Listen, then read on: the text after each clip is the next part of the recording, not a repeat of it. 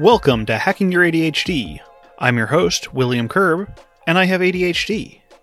Hey team, this week we're diving into the innovative world of digital therapeutics with Dr. Scott Kollins, exploring the potential of a unique game based treatment for ADHD. Dr. Kollins works for a company called Akili that has been developing a video game that is designed to help treat the symptoms of ADHD. The game, Endeavor OTC, was only available for iOS, but they also just recently launched an Android version, so you should go check it out when you got a chance. In our conversation today, we discuss the challenges, successes, and the future of this pioneering approach to managing ADHD. If you'd like to follow along on the show notes page, you can find that at hackingyouradhdcom slash 150. But before we get started, this episode is brought to you by AG1. I started taking AG1 because I was just looking for a better way to hit all of my nutritional needs. And this has already been part of my morning routine for years. While I know it's important to get a variety of foods into my diet, my ADHD can make it hard to follow through with those intentions. I drink AG1 while I'm getting ready for my day, and it makes me feel confident that I'm going to be hitting all those nutritional bases. Typically, I have mine chilled, so I pop it into the fridge right after mixing it up. Because AG1 mixes in so easily, all I have to do is add a scoop into some water, shake up my bottle, and I'm good to go. AG1 is an easy, everyday habit that helps provide me with comprehensive support for my brain, gut, and immune system. Its science driven formula combines vitamins, probiotics, and nutrients sourced from whole foods to ensure complete nourishment for my body and mind. Even on those days when I haven't done a great job of planning out my meals, I know that AG1 is my nutritional insurance. There are more days like that than I want to admit. So, if you want to take ownership over your health, it starts with AG1. Try AG1 and get a free one year supply of vitamin D and five free AG1 travel packs with your first purchase. All you have to do is go to drinkag1.com slash ADHD. That's drinkag1.com slash ADHD. Check it out. All right, keep on listening to find out how you might be able to treat your ADHD with a video game.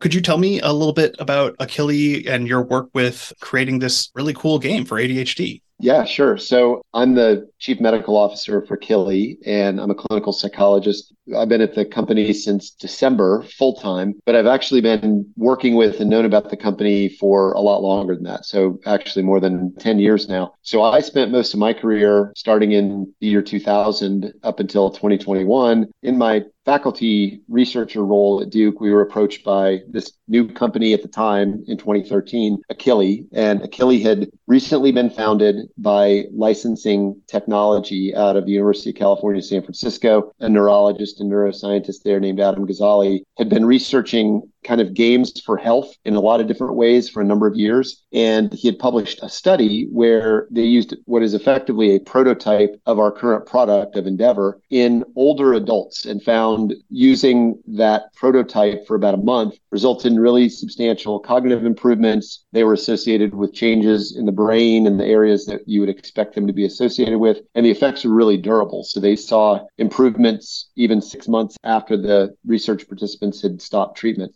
that was the formation of the company. And then when I got involved, they came and said, because the company was formed, they've got this cool technology. And they said, okay, we've got a product here that was built from the ground up to help attentional control. What is, what's the best target for that product. And they decided that ADHD, given everything that's known about the primary challenges that people with ADHD face, that that would be a good starting point. So they came to us and said, We have this product and we would like to do a small scale study, proof of concept see if this thing works in kids with ADHD. They had actually taken the the initial prototype and turned it much more into a kind of a user friendly game at that point for kids. So, as researchers, we said, sure, we would be happy to do this. Let's see if there's a there there. So, we did a small scale study about, we had 40 or 50 kids enrolled, and it was positive. And we showed that after four weeks of using this treatment, we saw improvements in their attentional functioning. And that, that for the company at the time, that was their kind of go no go decision to say, all right, we want to invest in really developing this product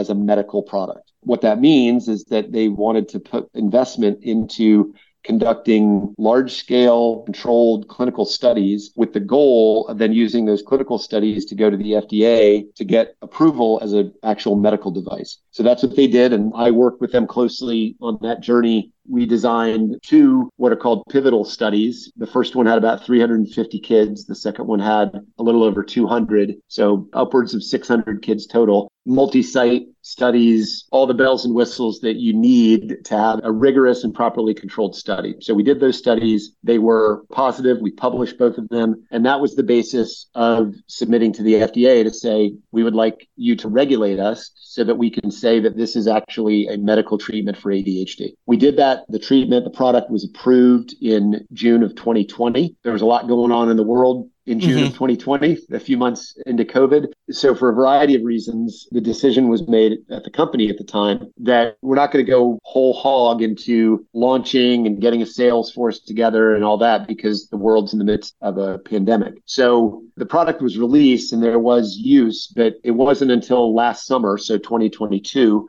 that Akili started to get really serious about commercializing the product and building awareness, getting a sales team out there to educate providers because this is new and different. No pediatrician and most psychiatrists have never heard of this. And so this is part of the thing that we've been working on. And then I had left Duke back in June of 2021, which started in another small startup company and then joined Akili back in December having been really familiar with product evolution, with the clinical research that we've done so far. So here we are. Yeah, and we're really excited about the direction that we're headed. Yeah. I mean, I remember I had initially heard about when the FDA approval process, and I was like, oh man, this is going to be, I'm going to hear so much about this. And then pandemic stuff was going on, and I'm like, in there on my radar, I'm like, I should really look into that again because that sounded really neat. And so then when uh, you guys emailed me, I was like, oh, this is something I actually really want to look into. So I was really excited about it. And it was really cool that you guys sent me the code to try the game out, the uh, Endeavor OTC, which has been harder than I was expecting it. I want to hear about the experience, but just a comment on that because we actually have two products in the market now. So the initial product that was approved by the FDA is a prescription only product for kids. That product is approved for kids 8 to 12 with ADHD. We have another application into the FDA now that they're reviewing to extend that up to age 17, which will also be a prescription product. And we submitted that adolescent application because we did another study with adolescents that was really positive. And so we said, okay, we're going to kind of go the normal channels to get our approval to say, okay, now we can market this to kids up to age 17. But in the meantime, so back in the spring, we got our final study results in from another study that we'd done with adults. We did another clinical trial about 220 adults with ADHD, and what we saw was was actually results that were even more positive than what we'd seen either in the adolescent or in the kid study so we said, wow, this is, I mean, and it was really robust. And so we as a company thought, man, we want to get this into the hands of adults as quickly as we can. Every other week, there's an article somewhere about ADHD in adults and rising diagnosis rates. There's a massive stimulant medication shortage, you know, the frontline treatment for ADHD that is affecting a lot of people's ability to get access to care. We thought this is just a good moment for us so we decided we were going to launch this directly to adults over the counter, no prescription required. The way we've been able to do that since we launched is that ironically, there's some guidance from the FDA that is in place that started at the beginning of COVID. At the beginning of COVID, the FDA said, we're in a public health emergency. And if you are a company and you have a product it's for mental health and it's safe and it's digital. Market it however you want. We're not going to regulate because we just need options. We need things out there, which is great. That was actually part of the reason that we decided to slow down a launch because in essence we had gone through all the proper steps of doing the research to get fda approval and now all of a sudden the fda was saying you don't need our approval to market a product so it wasn't a good time for us but now fortunately the public health emergency has ended and this it's called enforcement discretion expiring towards the end of the year. But we still have this window to say we can still market our product under this enforcement discretion. This is what we want to do. There's just too much of a crisis going on with adults with ADHD. So that's what we did when we launched the OTC version. We do intend in the next month or so, month or two, to submit to the FDA to continue to market the product after this regulation ends. But it's been exciting to see the uptake your feedback or your initial reaction is not surprising. I've talked to a lot of people in our clinical trials, the most, even though side effects and what we call adverse events in clinical trials were really infrequent, like single digit percentages, the ones that we did see a lot of times had to do with getting frustrated and frustration tolerance, even in adults. I saw this, I had my son go through a couple months of endeavor and I saw firsthand what that frustration looked like. I don't have ADHD, but I have used the OTC product myself just to be familiar with it. And I understand where that comes from. I do play a lot of video games. So I'm like, oh, that'll just translate to here. And in some respects, it did. In other respects, I feel like it made it harder for me because I was higher on my skill level, but low on my focus level. And so I was like, I can physically do this, but my brain is not following through with what I want it to do. Are you talking about your focus score? well, just my like ability to focus on the game, and then eventually the focus score, like represent, like, oh, I, sh- I should be doing better. yeah, that's really interesting because we've gotten that feedback. And especially now that we have a, a more direct consumer facing product through OTC, we get app reviews and we get social media messages. And we hear that. We hear people saying, gosh, you know, this is a good idea, but I'm really frustrated and I feel bad that I'm not progressing. And, you know, the feedback that we try to give people is that that is actually, it is almost by design, is that it is hard. And you can't think of it like a video game that is designed solely for entertainment purposes. This is not an entertainment product. This is a medical product that is sort of disguised as a video game.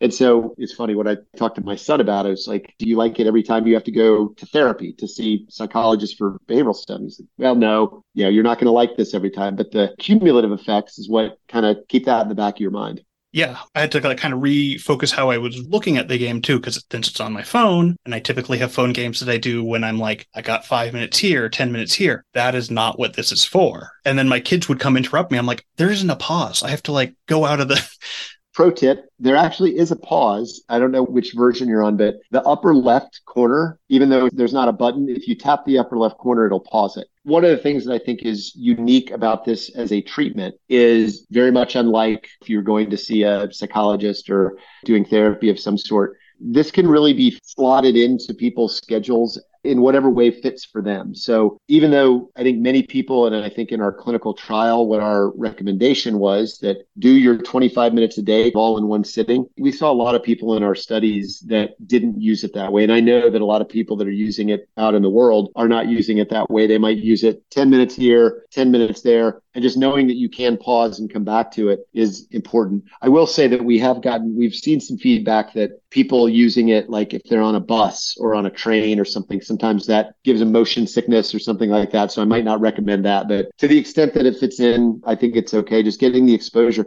You know, you're exercising those attentional control networks. And whether it's 10 minutes or 15 or 25 a day, I think anything is better than nothing. It did make me curious though with doing this is there like an optimal time to be doing it to get the most out of the exercises because i like i had done it you know very early in the morning like i was like oh okay kids aren't awake yet i'm going to do this at like 6 a.m and i'm like i am doing terribly at this short answer is we don't know yet. I would say that trial and error for each individual user is probably the best way to figure out where it fits the best for you. We have seen user feedback where people say, I built this into my routine. I get up, I have my coffee, do whatever, and then I do my endeavor. And then, you know, they say this sets me off on a good path for the day. Others are they want to slot it in like like we were just talking about, a little bit here, a little bit there. The only thing that I might say that I wouldn't recommend is right before bed. Just number one, you don't want to screen. Number two, it's going to make you feel, and we hear this feedback a lot, it's going to make you feel a little bit mentally tired to the extent that that still might have an impact on sleep. We wouldn't want to recommend that. I do have this idea that we've just never gotten around to yet is to look in our clinical trial data because we've got over a thousand participants now with ADHD that have gone through our studies and look at time of day and look to see are there any patterns there. In our studies, we tried to mainly just to give people a routine. We try to tell people, look, try to do it at the same time every day. We didn't kick them out if they didn't do that or anything, but I would like to see, even if it's just morning versus afternoon use, does that have any impact on outcomes? So it's a really good question. But like I said, trial and error because yeah there is that big aspect of mental fatigue to it because one of the things that was just made so obviously clear to me is like i know that when i stay focused on something that by the end of the time i'm not going to be as focused but like if i'm doing writing or working on something i don't actually really notice it i just maybe produce a little less when i was playing the game i'd be like 20 minutes in i'm like why is this so hard now? I know the game is designed to ramp up difficulty, but I'm like, I am not hitting any of the things I'm supposed to hit, and I'm just flying into walls. I'm like, I can really see the mental fatigue. I would interpret that as good news. I think that means that you are putting in the effort that you need and you are likely pushing that algorithm to increase the difficulty to the point that it is going to be hard. I've had the same experience too in my use with it. It is interesting. I don't know how long you've been using it, but I got to the point where as you progress through the worlds, each world gets harder and there's more distractors and there's it goes faster and there's more things to avoid on the steering. But once you get through the fourth world, you sort of enter this mode where you can do any of them at any time. You don't have to go in sequence. So the first thing that I did once I hit that is I went back to the very first world, which now only has three distractors. One of them is the target, and there's only one thing that you have to run over the power zones. And I felt like a superhero because I've been in the worlds where there was all this stuff going on. So I haven't played enough since we released Focus Score to actually see the number of where I'm at on Focus Score. But that was a good reminder to me disclosure i do not have adhd i am using the product off label but i can appreciate how hard it was for me when I started and what 25 minutes in World One felt like versus using the product for probably a month or five weeks to work my way through all those worlds talking about worlds and stuff, and it's just reminding me how much it does feel like just a regular video game. Like when I was first playing, yes, it's a game. And then like getting into like world two, I was like, there's like a lava level with like fireballs raining down on you. And I'm like, this feels really like a video game now.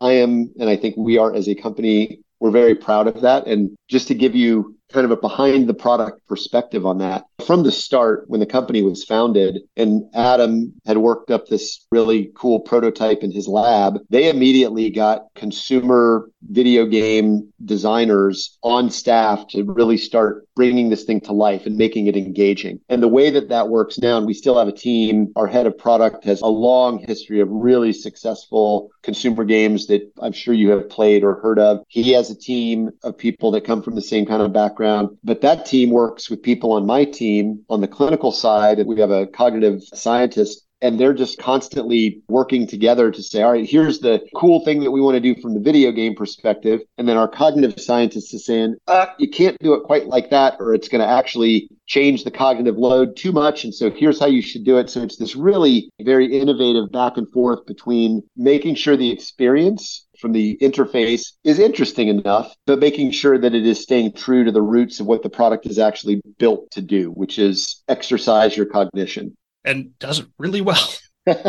so, one of the things that I was also interested in while thinking about the game, playing through it, and that you mentioned a bit earlier is the durability of the impact of it. Because I remember when I first learned about brain training games and stuff, it was like, oh, yeah, I did that in college. That was just a few years ago. No, that was not a few years ago anymore there was like a brain age and all these things. And what I had learned from those is that those generally just taught you to be better at the game in the end. But it sounds like that's not the case here. A couple things. So I'll hit the last part of your question first, which is in our clinical studies, the primary outcome measure for us. So any clinical study, you kind of have to have a single measure that you say, that's what I'm going to hang my hat on and decide if the study is successful or not is do I make a difference on this primary outcome? And the primary outcome in all of our studies, or most of our studies, has been an objective measure of attention because that's what our treatment targets. So we've used this measure called the TOVA. It's used clinically. It by itself is an FDA approved device to measure attention. But a lot of people have raised the question in our clinical trials like, well, why do I care about the TOVA? I don't go to my doctor to say, hey, my TOVA score is low. You go to the doctor to say, I have these symptoms. It's causing problems for me in day to day functioning. And so, in all of our studies, we have also measured things like ADHD symptoms, quality of life, impairment in day to day functioning. And we see improvements across those in our clinical studies. So we are having an impact, at least in the short term, on things other than just we're doing more than teaching to the test. You could make an argument, people have made the argument that, oh, the TOVA is really just the game. It is not. There are some pretty important differences. But even beyond that, we can say, look at all these other clinical measures that we are having an impact on. The second thing is that your question about durability. We don't know the answer with our product of how long we can expect these effects to last. We have some data from studies. The study I mentioned with the prototype with the older adults, they did the treatment for a month, saw really good improvements on cognition. And then in that same study, they came back to all those participants six months later, measured their cognition again, and it was still improved. One of our clinical studies in kids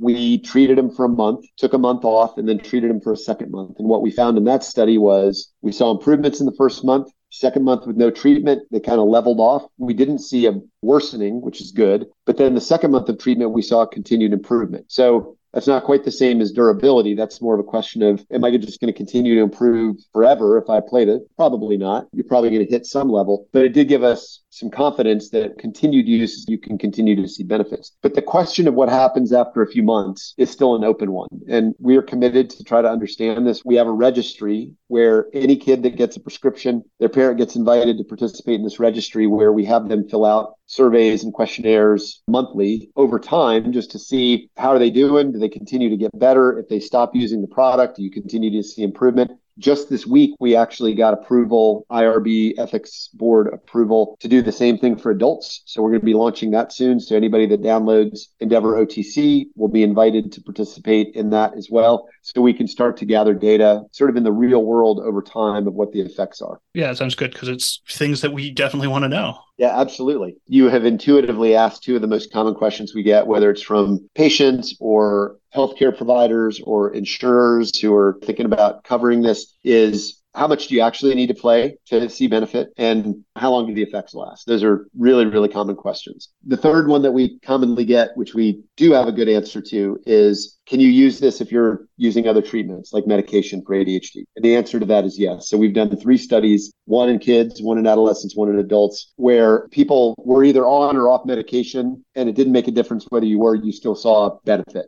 Actually, that was one of the things I'd written down. Is this more of a supplement for traditional treatments or possible replacement? Seems more like a supplement would be a better. It should be part of a good overall treatment program. What we can say from our data is that if you are not taking medication, you still see benefits. We've seen that across age groups. I would never recommend or suggest, oh, you don't need medication. That is not at all what we're saying, but we're saying there's a lot of people that don't want to take medicine. They don't want their kids to take medicine. They can't take it for whatever reason. And we have an option here. Yeah. I mean, I think that's also just having that option is so important for people because is your product available outside the US?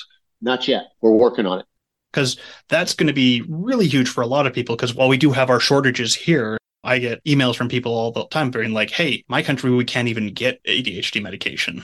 Yeah, exactly. Exactly. Awesome. Yeah. Cause I think having options is always better for this kind of stuff because there's plenty of reasons not to take medication and plenty of reasons to, and plenty of reasons like, yeah, I can't, don't want to, etc. That covers most of the questions I have. I'm reticent to say fun to play because of the difficulty level, but it is not not enjoyable. I'm having a good time playing it, but it's like I'm like fun is not the right word, but it's a lot like exercising. Yeah, that's an analogy we use a lot for multiple reasons, including if you go to the gym one day, you're not going to see effects. You need to stick with a program, no matter what your goal is, whether it's to get stronger, lose weight, get in better cardiovascular shape, whatever, you have got to stick with a program. So that's one thing to emphasize. I think the other thing to emphasize too, Will, on that just general frame is, and we're still learning the best way to sort of educate and engage with our users about this. But even though it looks and feels and you can get access to it, especially the OTC product now, just like a million other entertainment games, this is a medical product. It's not necessarily supposed to be easy and fun and enjoyable. You are using it to help you. so I think keeping that frame of reference. So, and the way you just described it, as long as it's not aversive and hurting you, that's a good thing because we're at least at neutral for what that experience is. And knowing what the potential benefits are, I think really is when it gets exciting. Yeah. It hasn't ever been something where I'm like, oh, I don't want to do that today. But it has been like, okay, I'm not going to do that right now because my kids are going to come in in five minutes and that will be unenjoyable. Yes. When I'm trying to focus and they're like, Dad, you need to look at this. Yeah. Or I want to see what you're doing.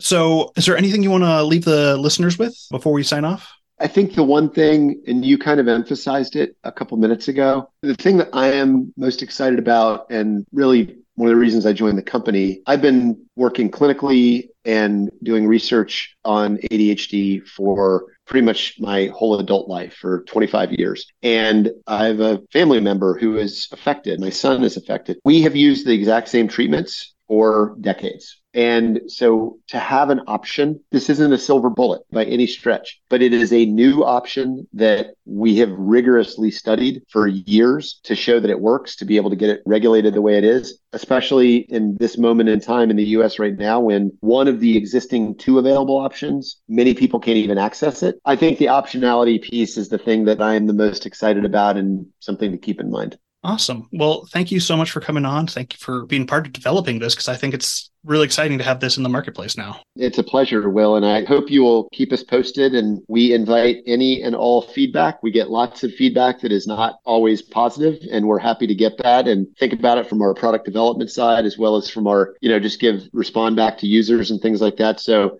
let us know how it goes so far so good and i've only had a few of the reminders like hey you didn't play yesterday i'm like yeah i know because i was sick thank you for reaching out thank you so much for coming on the show yeah thanks will